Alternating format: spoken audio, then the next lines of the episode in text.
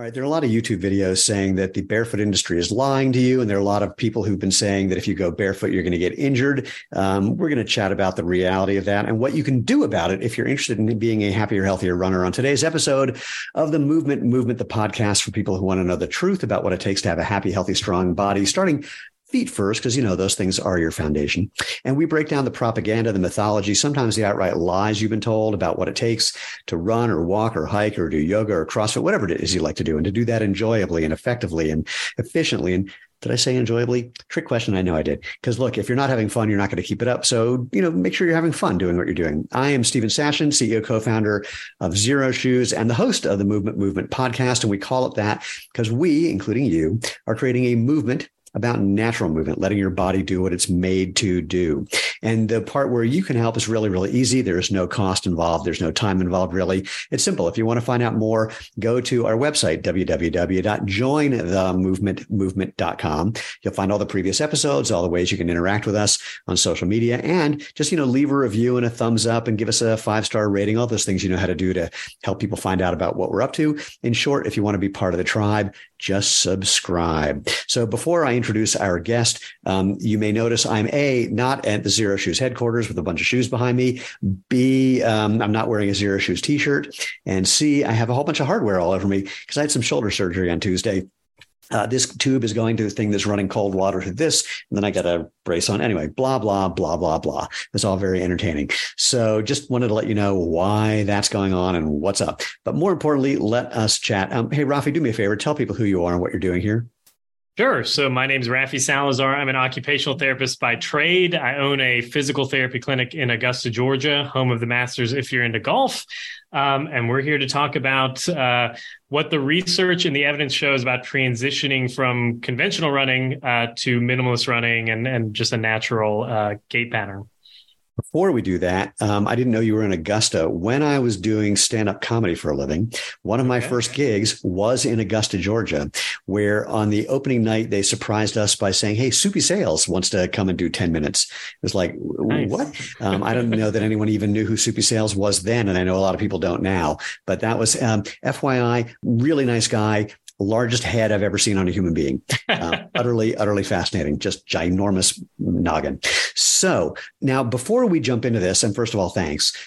One of the things that I've noticed in the people who are complaining about the whole barefoot world. And by the way, we're not even necessarily going to suggest that you run in bare feet. That's a whole other story.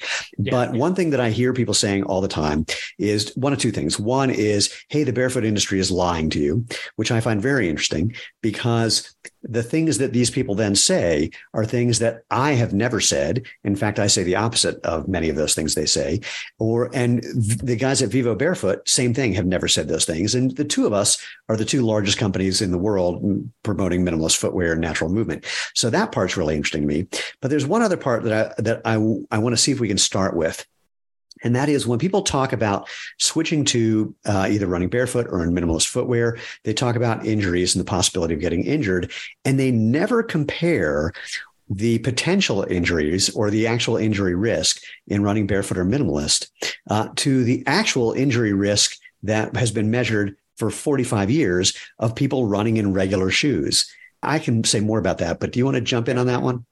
Yeah, I mean, I think the reality is uh, running as a sport in the amateur world, anyways, probably in the in the pro world too, uh, has one of the highest injury rates. Uh, in some cases, some studies put it as as high as like 85% of amateur runners experience some kind of injury over the course of their running career. So basically, like eight or nine out of 10 runners experience some kind of running related injury. And it's usually lower extremity, foot, plantar fasciitis, hip, knee, back issues, something like that the number that comes gets bandied around quite a bit also is like mm-hmm. 50% of runners 80% of marathoners get injured every year. But my yeah. favorite thing about this and i'm going to see if we can get it in the show notes nike did a study about four years ago. They published it right before covid partly. They actually just they sent out a press release. They never actually published the study, um, but the press release said that they had a new shoe that reduced injury rates by 52%.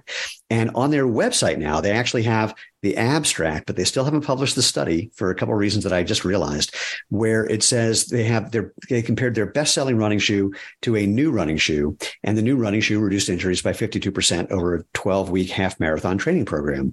And in fact, It did. But then you have to look at the numbers.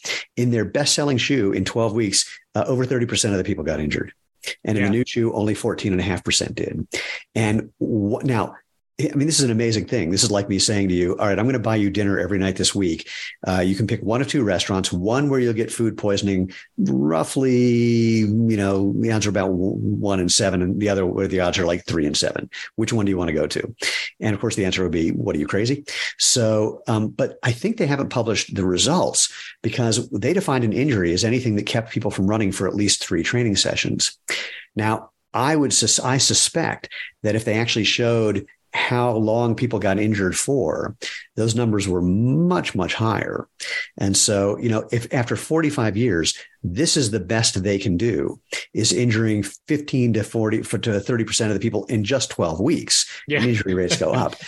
then that's a problem and you know that's what we need to compare ourselves to if anything i mean my god look if if at Xero Shoes if we were injuring 30% of the people wearing our shoes in 12 weeks. Probably got a business. I'd probably be in jail. So, uh, you know, it's an amazing standard that we're not being held to, and or even more interestingly, that they're not being held to. So anyway, that's I just want to kind of frame that in this conversation about what it takes from your perspective and and the research for people to and again, this is I think this transcends running, but anyway, to have a transition from whatever they're doing in whatever shoes they're currently wearing to something more natural and arguably better for you. Yeah. Well, I think it's it's a from a standpoint of just like on the on the logic of it, if you get injured, you know, you get plantar fasciitis or or whatever, you have weak arches, like the idea of okay, we just need to put more support or more cushion or whatever makes a lot of sense on the surface. You're like, mm-hmm. oh, that's common sense. I get injured with, because of the way my foot is striking the ground. So I just put more cushion and I'll be fine because it won't be striking as hard.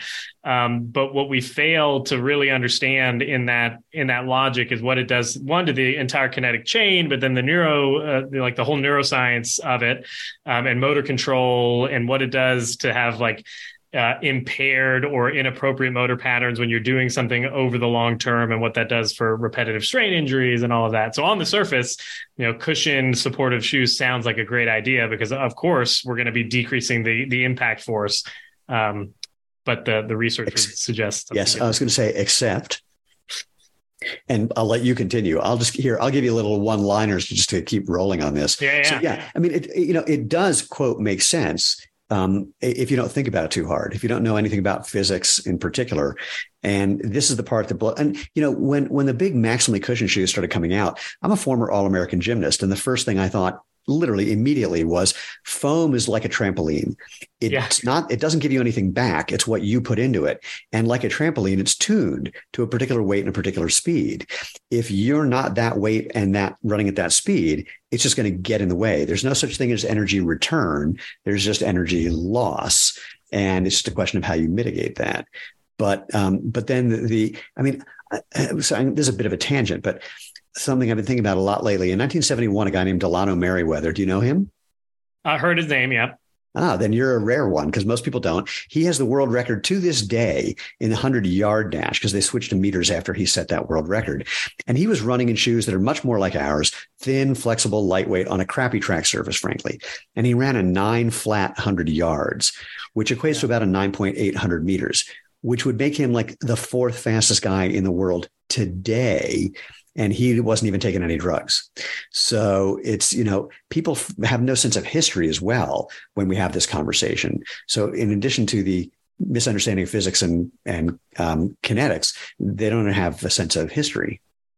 Yeah, yeah, and uh, for most people, history starts the day you were born, right? So there's there's I never that. thought about that. Yeah, that's one of the one of the things you hear, like uh, on the politics side of things. Oh, you know, history starts for many people the day they were born. So if it happened after, you know, before that, they're they're not even listening. Well, um, the same is true for. for anything, it seems. Too, yeah. Well, it's because we're Americans. In Europe, they have a whole different sense of that. Yeah. Um, and, and, Asia as well. So before we jump into like uh, the specifics of this, um, I'm curious what got you here? Because now, first of all, you know, 13, 14 years ago, when the barefoot boom started booming, there was no, there was very little research and there was very little incentive to do any research because who's going to pay for it? And yeah. so, but now that's, it's a different story, both research about what we're doing and research about what quote normal shoes are doing. Um, but where, where did you start and how did you end up here? Sure. Yeah. So I was uh, 29 years old and I wanted to run after having been relatively sedentary. Um, I wanted to run a half marathon before my 30th birthday. I had had a, a kid a couple years before that. This was 20. So 2015, I had my first son and I was like, I want to be one of those active dads. I don't want to be like, oh, go play out in the backyard. I can't move. My back hurts or whatever. Um, so I started running back in 2015, had been doing that on and off uh, for a few years. And then 2019 rolled around. I was like, you know what? I'm going to run a half marathon. And uh, in that half marathon, which I ran in a time of 158.22, so I'm proud of that, under two hours, um, ended up having a stress fracture in my foot. And it was one of those, you know, you cross train for a while, maybe on a stationary bike until the foot heals, and then for the next couple years, I was really just plagued with all kinds of running injuries. It was right uh, right knee pain and left knee pain and back pain. Um, I had an MRI on one of my knees and was told that I had yeah, chondromalacia patella and would need to take it easy and buy some supportive shoes. Um, and shortly, kind of after getting over the knee pain, it was my mom actually was like, "Oh, I just got these shoes, these Xero Shoes. You should really look into them." And at the time, I was a professor at the university teaching in the OT department, teaching evidence based practice. And I was like, everything she was saying was one of those, you know, like the the spider sense in the back of my mind was like, no, there's no way this is true. Like, there's no way this is curing plantar fasciitis. There's no way it's doing all that. Um, so I dug into the research a lot, and what I came to find was that, um, and I've heard you say this, I think a, a few a few times on different podcasts, like when you dig into the research, it's not so much that the shoes themselves are fixing the problems. It's the benefits that you receive by having more proprioceptive input in the bottom of your feet, right? Because the proprioceptive input, or really just the sensory input of, of walking um, and having flexible footwear, uh, informs your movement patterns. And over time, you know, doing one movement pattern one way for five miles either leads to some injuries or you can build real strength. And that's kind of what got me started on it. So I was like, you know what? I'm going to try some uh, some of these natural or barefoot running shoes. And I started doing that, I don't know, 2020 ish, um, 2021 ish, and just haven't looked back. I don't think I've run in a pair of cushion shoes in a long time. And what I tell people that come into the clinic, what I tell folks uh, on the podcast and stuff like that is again, it's like the shoes themselves are not a cure all. It's the benefits that you get from wearing those shoes. Um, so my mom was right. The shoes were helping her, but not in the way that she thought. well, so that's true. So I'm intrigued by this. You know, it's a rare human being who, when presented with information that conflicts with what they believe, goes, huh, instead of immediately thinks of a million ways to argue yeah. against that point. Confirmation and, bias, right? Yeah, exactly. And, and, and I mean, it makes sense. You know, it's an evolutionary thing. We're wired to stick to what we believe because it would take, if we had to rethink something every time we encountered it, we'd be dead. Something would have eaten us by now. Yeah, exactly. So, so do you remember? I want to kind of pick this apart for the fun of it. What you know, what was the, I'm like thinking about slowing the film down frame by frame. So your mom says, Hey, you got to try these out. And she's talking about all these things where she was, you know, in the right direction, but not necessarily for the right reason. Um, what happened? Uh, like when you said your spotty sense was tingling, can you A, say more about that? And B, tell me what you started researching, what you found when you actually dove in. Where'd you, where'd you look and what'd you discover? Sure. Yeah. So um, I think that the thing that she said that I was like, oh no, she said, oh, I've had plantar fasciitis for years, and now I wear these shoes and I don't have plantar fasciitis, and I was like, okay. Um, so what are like, are you doing anything? And she's like, well, I'm exercising and stuff, but the shoes took away my plantar fasciitis, and I was like, we're gonna we're gonna dig into this. And being the the research nerd that i am and having access to the you know pubmed and some of those peer reviewed uh, research uh, journals through the university i just kind of did a search. And the research that was being published back then and probably still being published right now is like compares like quote unquote shod runners to barefoot or minimalist runners. And i didn't know anything about any of these terms when i was digging into it.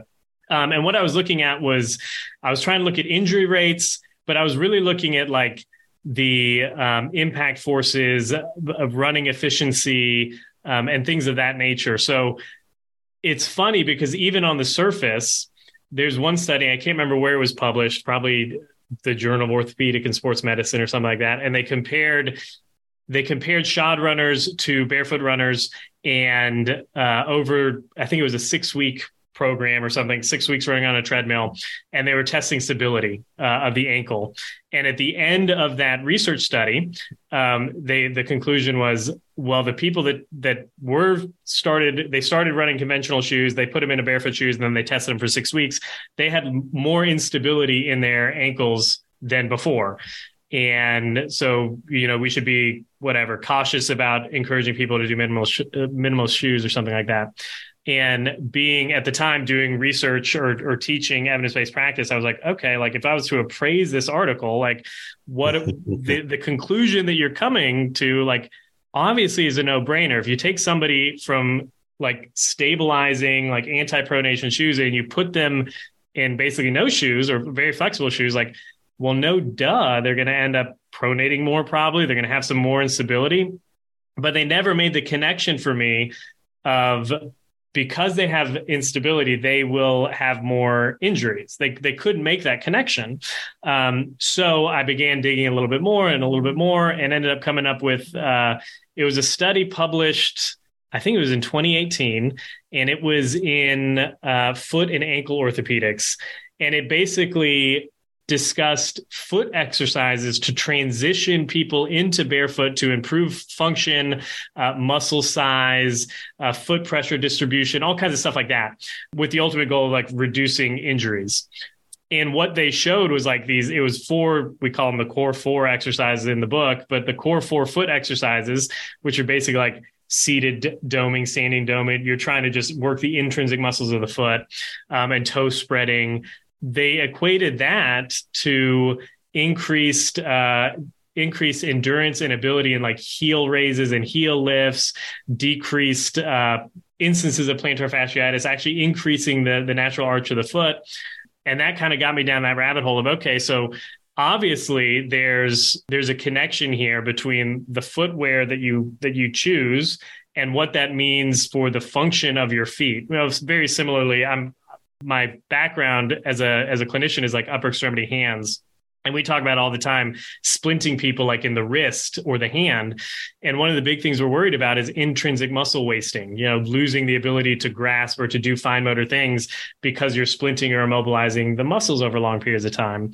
Um, and it's the same basic principle in the feet right? So um, that kind of got me down the rabbit hole. And then i was like okay so now there's there's obviously some some merit here to the idea of allowing the feet to move more and then uh, uh, doing it in a targeted way to build like intentionally build strength um, to decrease the risk of injury in the long term because really it's it's the strength and the the the foundation like you said of your body's movement um, that kind of dictates whether or not you're going to get injured in the long run or not well, I want to highlight something else that you said you did that most people don't do and can't do.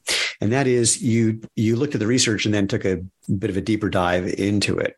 And what I mean when I'm saying that is I think about research like almost any of the research that's comparing shod runners to barefoot runners, where they say, "Hey, we took some runners and we had them run barefoot." Yeah, um, it's like, well, two things. One, if you just put them in a brand new shoe, their running gait would change. In fact, I was in the lab with Dr. Bill Sands, and he this is a thing he would do: is you'd come into his lab with every shoe you owned, and he, he would show that each shoe you wore changed your gait. So, you know, that's one thing. And and for the things about quote running efficiency, which is not about how well you run. It's measuring VO2 max or something. Yeah. Um, how much energy you're expending when you're running. There's two things that are interesting about that. One, again, if you're just switching to something radically new, it's a new movement pattern that's unfamiliar. That's going to be uh, make a change, and it's going to be more difficult. And then the other thing, um, basically, what I'm saying is that very rarely can you actually find out more about the cohorts, about the people that they're using in the studies. That's the one thing. Yeah. And the other is whether they paid any attention to form. Because even exactly. if you switch someone barefoot, especially on a treadmill, they can have shitty running form. They can still be overstriding, heel striking, do all these things. And no one ever seems to look at that or measure that. This is like in the early days when doctors would say, oh, I love this barefoot running thing. I'm getting more patients than ever. It's like, well, first of all, you said that in the early 70s when running shoes came out. And secondly, you know, um, when someone came in and said they got injured running barefoot, did you ask them if they were actually running in bare feet or not? Well, no. And did you um, look at any video of them running? And do you know how to analyze their running form? Well, no. So, well, it's not about the footwear; it's about the form. And if you don't know what you're looking at, then you're just making up a whole story. But uh, there's a guy here in town. I'm usually reluctant to mention his name, but I will um, I think he might have retired, Rodger Kram. And Rodger, he would say that he was using accomplished barefoot runners to compare in his studies. And I called him on it. I said, I know all the barefoot runners in this town. You didn't have any of them in your study you had people who do some barefoot training as part of their long distance training, but they're not barefoot runners. They've never run like a mile on pavement, for example. Um, yeah. So, but, you know, not knowing who is actually being studied and not looking at the critical thing, like you, we both mentioned, form, not footwear. You know, the, these things are massively misunderstood, and most human beings don't have the resources or the will to really dive in and see, you know, is this study done well or not? Yeah. Well, and I think it's one of those things like I had an edge, right? Because I was teaching this in the university. I went to grad school for this. Like part evidence based practice is what clinicians at least should be on the surface doing. so being able to to look at a at a study and kind of pick it apart more critically, like to your point, most of the the the studies out there comparing barefoot runners to non-barefoot runners, they basically take a cohort of conventional runners and then randomly assign them to right you know one way or the other. So if you take somebody who's run the last 20 years in regular cushion pronating uh, you know limiting shoes and then you put them in barefoot shoes like of course there's like they haven't learned how to run in those shoes yet. So right. they, it just leaves a little bit to be desired. So um so i want to um slow the film down one more time. So you sure. got a pair of shoes and what was your experience when you put them on and i mean what did you do like the moment you got them? And what what was your experience of that Sure. So the, what I did the first time I put some shoes on, and I won't mention them because they're a competitor of yours, and I know it's okay. speak to we're all we're all, we're all friends. Yeah. so I ran. I put them on, and I actually ran backwards for like 20 paces so that I could kind of feel someone. I think it was a marathon uh, training academy podcast I'd listened to before then was with talking about form they said the best way to get good running form is to run backwards because you're going to naturally land on your your midfoot or your forefoot you're going to be upright um, your your elbows are going to be behind your body you're just going to get in good running form doing that um, and then you, so you run backwards you know 15 20 pace and then you run forward a little bit trying to maintain that form and what i noticed very quickly um, was that i went backwards. It was it felt good. And then I went forward and started heel striking a lot and it kind of hurt my feet because i was on pavement. And after probably about a block my first run in minimalist shoes really lasted maybe a quarter of a mile um, and that is because I'd, I'd read some of this research and was like listen there are people getting injured i don't want to run like four miles um, and injure myself so i ran about a quarter of a mile or so and what i noticed was initially I was striking very like most people, very, I was overstriding. I was striking on my heel. It was hurting me. And probably in the first, I don't know, 100, 150 yards or so, um, I noticed that I began altering my, my gait pattern. I was changing um, and I was landing more on that midfoot, forefoot, um, and reducing some of those impacts on my heel. Um, and that was kind of my first go at this. And so what I tried to do was then build up so I was doing cross training so I wouldn't lose just functional capacity um, in the off days. And then I was just trying to extend longer and longer. And what I was trying to do is make sure that my form was good um, while I did the transition. And as soon as my form started breaking down, um, it was a sign of, to me of weakness. Um, so I would just stop running then. I would go back. I'd do whatever kind of exercise I was doing at the time because I kind of looked at it as a long term transition. It took me ultimately, you know, about eight weeks or so before I was like back up to running a 5K or something like that and feeling good about it. But I was a spaz yeah. about about the form. So I was not going to let myself run in poor form, especially after feeling it on my heel that first time. I was like, okay, there's there's a way to do this. And obviously it's a it's a repetitive movement. I don't want to injure myself over a long period of time doing, you know, heel striking for two miles in bare feet. Um, so that's that's kind of what I did. I've seen a number of people when they hear about this whole idea, um, and they hear that you're supposed to land midfoot or forefoot, they'll continue to overstride and then just yeah. point their toes, plantar flex. Yeah. Um, when you were making that transition in that first 100, 150 meters, um, were you noticing any other changes in your gait and others? I mean, were you still overstriding and plantar flexing, or could you tell that you were getting your feet underneath you? Initially I was overstriding and kind of just plantar flexing. Um, yeah. After a while, and part of this was kind of reading and listening and kind of really listening to them to my body too. Like um, I was landing more under me, and then what also happened was cadence it kind of picked up as well. So the the faster your cadence is, at least the research kind of supports this as well. The faster your cadence is, the harder it is to overstride. yeah. Um, there's a there's a chart that I that I didn't save, and even if I did save, I am organization is not my skill set. Where it was showing the um, relationship between cadence and force, and basically yeah. for most people, as your cadence was picking up, the amount of force uh, is reduced until you start picking it up significantly, and then basically once you start sprinting and you're putting a lot of force in the ground. But yeah. it was a nice U-shaped curve between cadence and force, and I wish I could find that um, that piece of research again.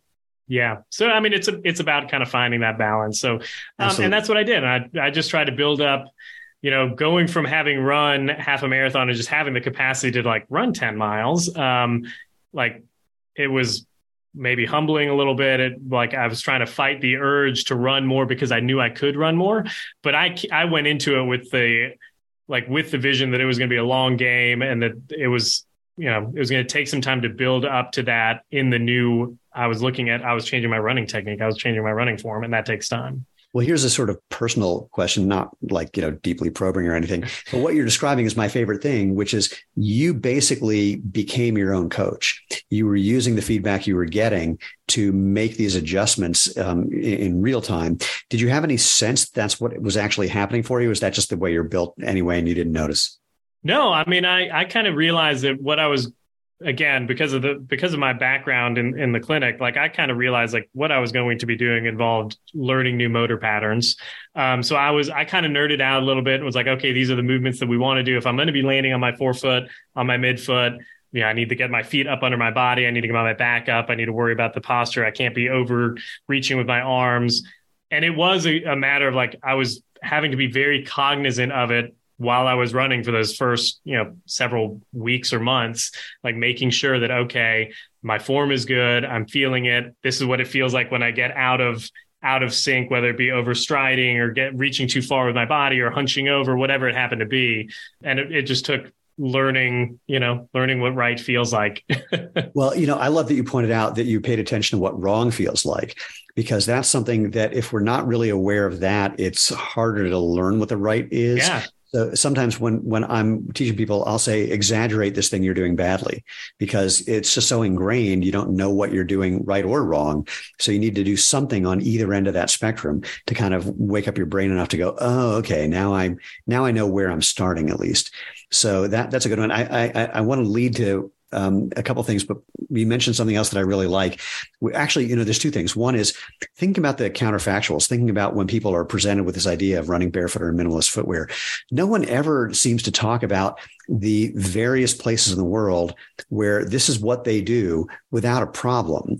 Oh, uh, yeah. for years and years and years. They never use that as an example of, hey, this is possible. The excuse is always, yeah, but they grew up doing that. So, you know, as if it's impossible to learn some new movement pattern at any point in your life. Like you can't learn to play the guitar once you're past the age of seven is sort of the analogy for that one that makes no sense. And the other one that I love, and I'm dying to hear what your thoughts on this one is, um, I hear this one a lot from people. I go, yeah, but we didn't evolve to run, uh, let's say barefoot or whatever on hard surfaces like this. What's your response to that? And is there, I don't even know if there's actually been research, but I have thoughts about this one. I'm curious if you do. Yeah. I mean, I think, you know, I kind of, I am not one of those wear or go barefoot or wear minimalist shoes all the time, no matter what, because there are times like, shoot, when I'm standing up on a concrete surface for a very long time, it's nice to have a little cushion. Um, I think the reality is like our, if you look at the way our feet, our body really is designed to move and all that, like it was we evolved to run on uneven surfaces. Yeah, that that that makes sense on principle. But the reality is like once you learn the appropriate motor motor patterns, whether you're doing it on uneven surfaces or flat surfaces, the impact force is still being reduced if you're running appropriately. So I don't know. I feel like, yeah, I'm not. I think too, that's a, that's I'm not too convinced. You know. well, I mean, my version is um, you got to go to these places that we evolved on and in because yeah. there's a lot of hard packed mud, which may as well be concrete exactly. with stuff sticking out of it that you don't want to step on or in. Rocks and gravel. I also love to say, look, as a former gymnast, um, we did not evolve to do double twisting, double backflips, yeah, yeah. but we can do them. We didn't evolve to, you know, fly fighter jets, but we can do it. So this, the, I don't even know what this fallacy is called. It's sort of like the reverse naturalistic fallacy, which is yeah. if it's natural, it's good. This one is, I don't know what it is, but um, it's a misunderstanding of, you know, of history and what we can do. There's got to be a name for that one somewhere. Yeah. And I mean, the reality is like neuroplasticity, like we're, yeah, our brains and our as such because our brains control our body and our motor patterns. Like our brains change from the day we're born to the day we die. So there's no reason to think that you can't learn a new motor pattern or you can't generalize a skill from say uneven surfaces to flat hard surfaces if given now, the the right you know time and training. Great feedback. I mean i will i will add to that since you brought up neuroplasticity and your experience took you about eight weeks. Um, for me it was much faster and for some people it's longer because people do have different um, propensities for neuroplastic change for learning a new yeah. movement pattern for adopting that for feeling it. And of course you know there people will be better or worse at different things. So you might find that uh, you're if you're running you're not going to be as elegant as some guy who's a two hour five minute marathoner who's just wired for that. But that doesn't mean that you can't find a way to do this that's enjoyable and works for you. I also like, like reminding people that there's lots of different ways you can run. There's different distances. So I'm a sprinter. I run a really, I run as fast as I can in a straight line for a really short distance. I don't take turns around the track because I don't have a GPS watch and I don't like to get lost. So, um, but there are other people who, you know, the idea of what I'm doing just is completely absurd and they'll run 100 mile races and everything yeah. in between. So not only is there that thing of finding that that taking your time to become your own coach, to listen and find this new optimal form, but then figure out what you want to do with it was a whole other piece of the puzzle.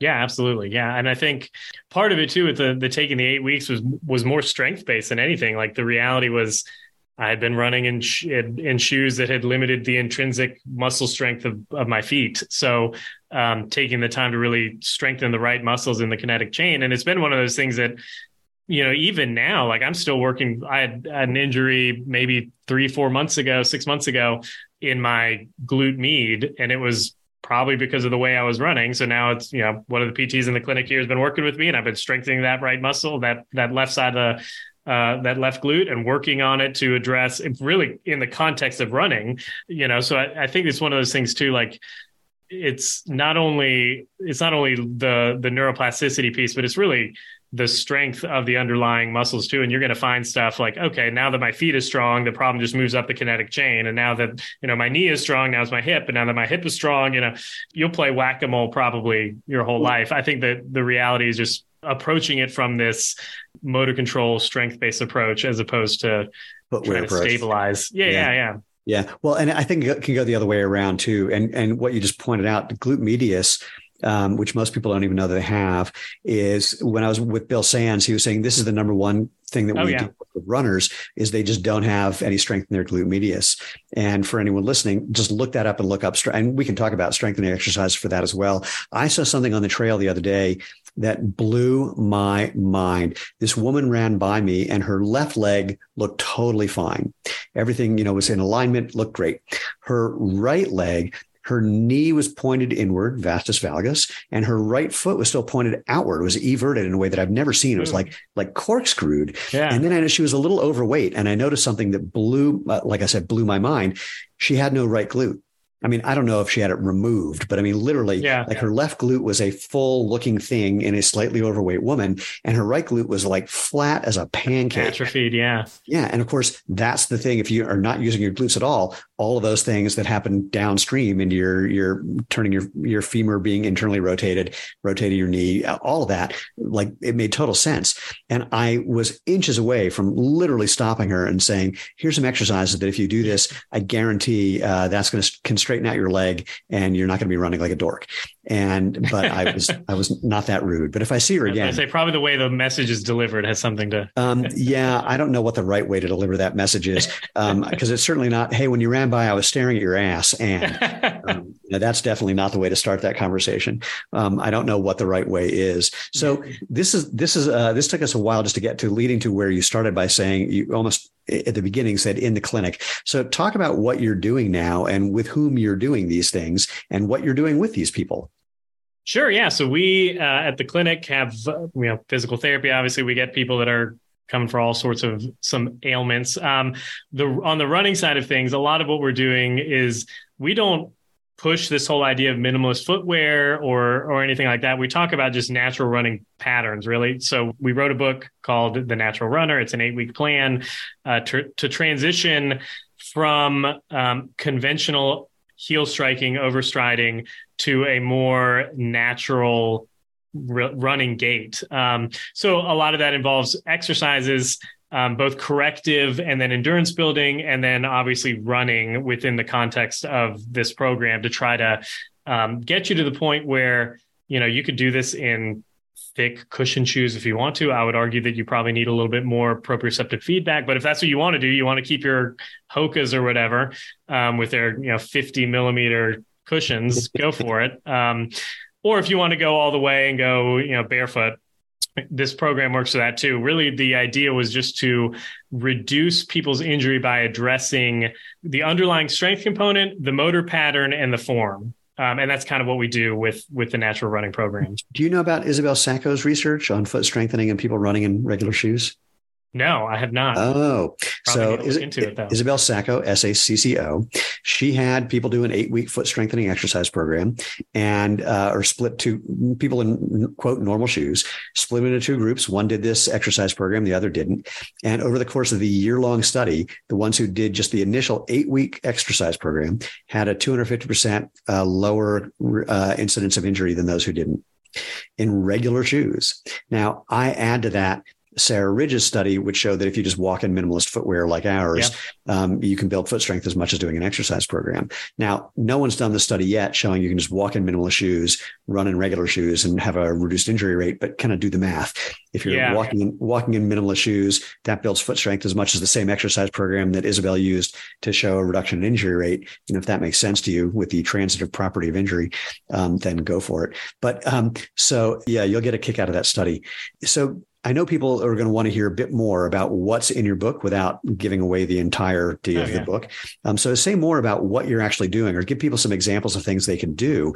And then the, before I forget, because if I don't ask this now, I'll forget. Um, have you thought about doing a study demonstrating the value of this program? Maybe we have thought about it. It's just, you know, it's one of those, uh, being probably on the former academic institution side of things, like I get you know, like a randomized control trial and all that just costs a lot of money to do. it's true. So, you know, we you can do, and I've been saying this for years in healthcare, like the the value in healthcare tangent here. The value in healthcare is the data the outcomes yeah. data and what you what you can do with that what you can demonstrate from that. So we're definitely all about tracking data and outcomes and trying to to equate that. We're also dealing though with you know probably a biased sample size of people that are that are, that are coming in because they know that they have a problem here an injury and they're trying to fix it. They they stay right? They stay in the program as opposed to people who might come once or twice and then leave. Um, so you don't get those outcomes so yeah, down the line, research would be cool um, if we could get funding or something. We'd be. There's uh, um, I have a, a friend who's a I guess how old is he now? He's got to be geez, almost eighty. Um, he's a doctor who does prolotherapy. He's actually the guy who taught prolotherapy to almost uh-huh. everyone in the country who knows it. And for people who don't know prolotherapy, you basically take a needle and you jab it into the tendon or ligament that's having some laxity problems or some some tendinosis or tendonitis, and it basically selectively injures your body so that yeah. your body recruits things you to heal micro traumas. Yeah, yeah, exactly. And um, and I said to to Tom once, I said, you know, talk to me about the research on Prolo. He goes, here's the research. I don't take insurance. I charge a lot of money and people come back. Yeah. Wait, sorry. I don't take insurance. I charge a lot of money. It's really painful. And people come back and refer their friends. So, you know, there's a certain t- time where anecdotal information is actually valuable. But anyway, yeah. but backing up to what's in the program, let's walk through that. or run through that. Yeah, run through that. Yeah, I like it. Um, so it basically it's a seven day workout plan or seven day workout week, and we adapted it from a great book um, by oh man, it was published by Runner's World. Um, it was called Train Smart Run Forever, and the idea we basically took the idea of the seven seven day workout week and adapted it for this specific thing. But his idea was uh, the author's idea was basically to be a lifelong runner, you obviously need to not just run you need to work on all those things that break down over time right? The the right muscles the um, maybe it's endurance and capacity functional capacity. So we kind of took that and adapted it for okay what does it mean for somebody transitioning from conventional running to um, to natural running? What does that mean for their their foot strength their posture all of that? So um, it starts with basically understanding those four foot exercises and then what they called weightless or, or barefoot weight bearing. Um, and this is based off of a study that was published in the foot and ankle orthopedics in 2018. But they basically outlined four exercises. Two of them are similar. So there's seated foot doming, which is, you know, trying to draw your feet up like that, like you're arching your feet. You do so that wait, standing. So for, people, for people who are just listening, can you describe that again? Yeah, you're basically uh, putting your your heel and your toes flat on the ground, and then you're keeping them on the ground. You're trying to pull them together, almost like you're crunching your foot up, trying to arch your foot. Um, it's an isometric contraction. You're trying to hold it three to five seconds. Um, and you do that while you're standing. So you're weight bearing, and then you're doing it, and then you're doing it while you're seated. Um, and those are the first two exercises. The next one is plantar flexion and inversion. So plantar flexion is just pointing your toes, and then inversion is bringing your the sole of your foot towards the midline of your body. So you're pointing your toes and bringing in, bring them in, and then the last one is just spreading your toes, spreading them apart and closing them, um, and doing this in conjunction with uh, what they call barefoot weight bearing, which is just walking around in bare feet for at least two hours a day, five days a week.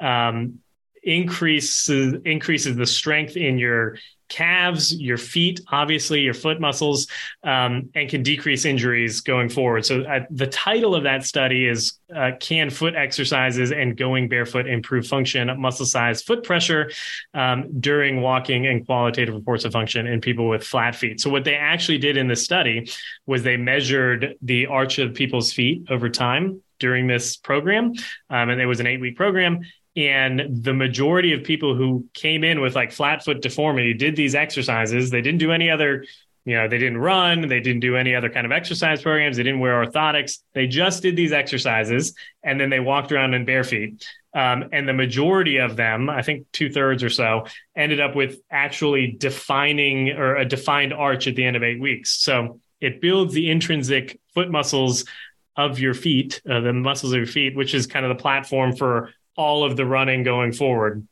If you think about what what a foot does biomechanically, like you've got this arch, and that arch can spring and kind of absorb some of the cushion, um, and then it's also stabilizing you as well. So that's kind of the first the first level is every single day you're going to do these these uh, foot exercises and you're going to walk around with bare feet. Um, regardless of whether or not you're going to wear normal shoes when you're running or, or whatever, you're going to work on the intrinsic muscles of your feet and uh, improving, you know, the balance and then and then the strength, obviously going forward. That's it. Um, no, that's just the first part. So that's the beginning.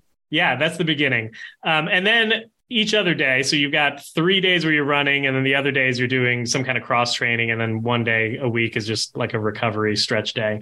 Um, and basically, what you're doing is some kind of cross training. Now, we give you some examples in the book, um, like jump rope cycling, rowing, and all those are really focused on kind of the endurance, functional capacity side of things.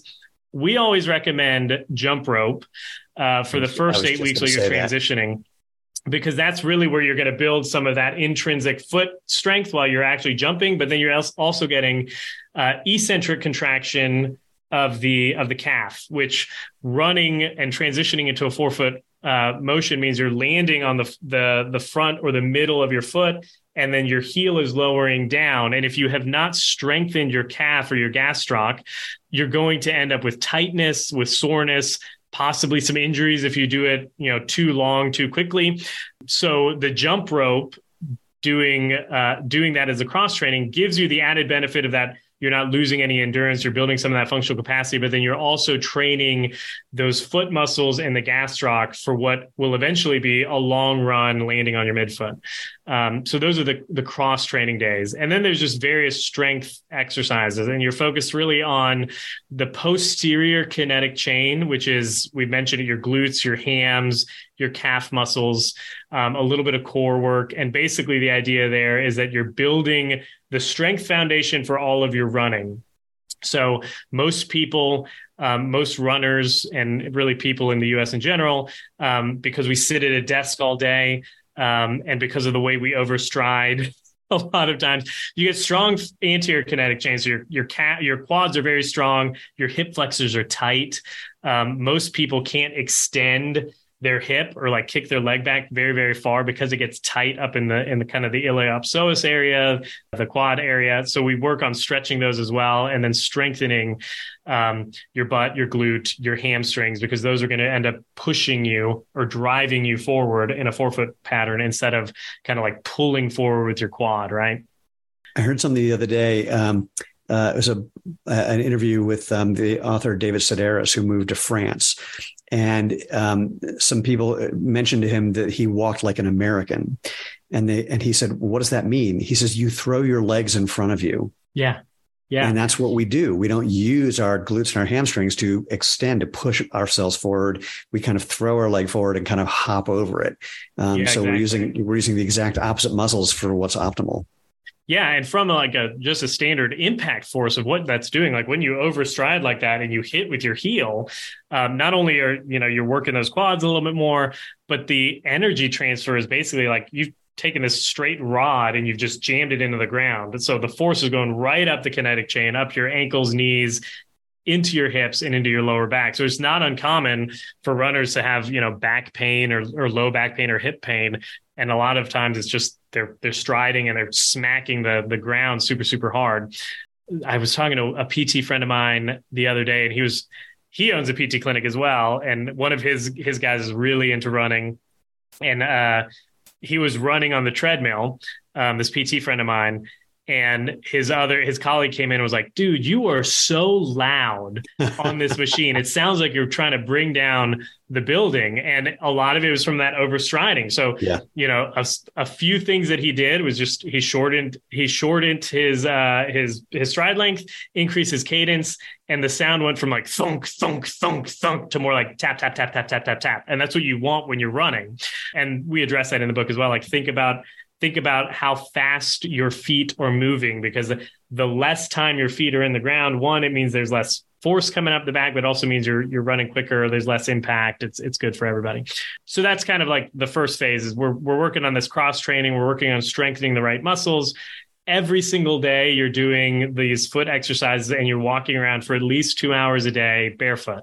Some of our folks will try to break it up, like I did a morning in the uh, an hour in the morning, an hour in the evening sure the goal is just to increase over time. Yeah. I always tell people like unless you're in public, there's really no reason for you to wear shoes. I, I, would argue that even if you are in public, um, it's totally cool. Depends on where you live, uh, obviously. And like if you're in a beach community, then it's really yeah. easy to do that. So there's times where I'm in Costco in bare feet and they'll be like, you know, parent and kids, and the kids will go, Mommy, that, that man's not wearing shoes. And if the parents are nice, they'll say, Why don't you ask him about that? And they go, Why, how come you don't wear shoes? I go, Have you ever been to the beach? And they say, Yeah. I go, Do you wear shoes? They say, No. I go, Why don't you just pretend we're at the beach? I go, okay. They're totally hip to it. Um, it's also it's also parental problems everywhere now. well, that's my goal. Um, it's also really fun. Like if you haven't been in a grocery store in bare feet, where the floors are nice and smooth and cold on a really hot oh, summer day, and then you go to the produce section right when the mister goes off, and you just kind of oh. hang out there. Oh man, that's the best. Nice. well, so, um, so, so, so, um, as we kind of bring things in for a landing, if people want to find out more, a about you and what you're doing, and um, and the program in the book, um, let them know how they can do that. Sure. Yeah. They can find us at pro-activehealth.com. We've got a tab there for running resources, but the book is called The Natural Runner, um, an eight week training program to transition to barefoot or natural uh, natural running without injuring yourself. I think there we go. And I, and I love that you've adopted natural running because my favorite thing I, I, wanted to bring this up earlier is you watch kids learning to run, and this yeah. is everything we've talked about is how they naturally do it. They don't need any instruction. This is and and there's one other thing they do when they're running this way, which is um, it's a uh, weird um, thing, smiling. Yeah, yeah, they have a good time. Yeah. Um, so, um, so, so, Rafi, this has been an absolute pleasure, and um, I'm thrilled to hear your story, and I'm hoping that more people kind of inspired by it and understand just those little idiosyncratic differences as well. I mean, I, I like talking to people who have taken a, a, dive into this, not just from their own experience, but also from the research side as well.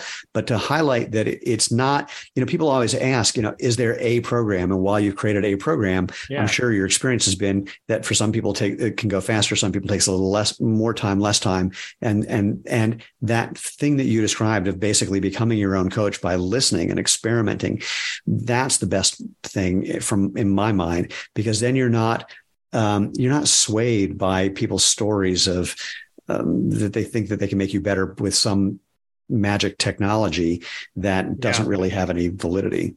And, yeah. and you know that's another another one of my goals to make people immune to marketing bullshit. Yeah, well, there's a we quote this article in the uh, in the book, but there's the quote is something along the lines of like we've invested so many millions of dollars in um, in technology and running technology, but quote like the perceived benefits of injury reduction with this running technology has not borne out in the in the in, in the literature, right? So, uh, not even in the literature, in the people who are doing the actual running. I mean, that's the yeah. thing in the early days with maximalist shoes, I was training with a handful of Olympians, and I said to them, "In two years, you won't be able to run again." And they're like, "Ah, what are you? You know, I'm putting in more miles than ever with these things." So I went, "Yeah, yeah, I know.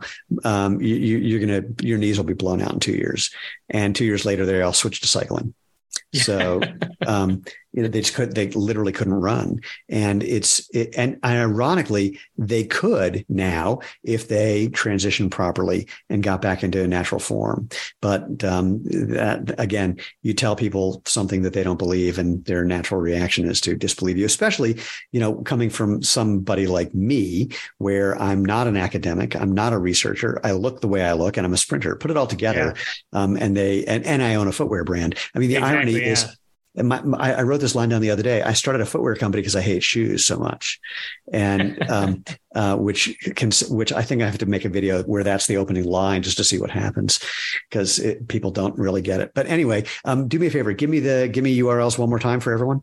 Sure, it's pro-activehealth.com, and then the book is called uh, "The Natural Runner: An Eight-Week Transition Program," something or other. It'll be obvious when you get there. That's the point. Exactly. Yeah. Yeah. Yeah. Perfect. Well, um, A, thank you again. And B, you know, I, I want to, um, we'll have to talk offline because um, I'd love to help promote what you're doing since obviously it's what I believe in and you've codified things in a way that um, we can add to our library of things for people to, to uh, jump into. And, and by the way, speaking as a former competitive rope jumper, um, I love that uh, you suggested that as well because undeniably uh, that can help build strength better and faster than almost oh, anything yeah. other than running, frankly. So, so and for everybody else, um, thank you, thank you, thank you for joining us. A reminder again, just head over to www.jointhemovementmovement.com. You'll find all the previous episodes, of which there are a bunch, um, and you'll find ways you can find us on social media. And if you want to, um, like, drop me an email with a suggestion, a comment, uh, someone you think should be on the show, whatever you want to toss in my direction, just you can send that to move, M O V E, at jointhemovementmovement.com. And until next time, uh, go out, have fun, and live life feet first.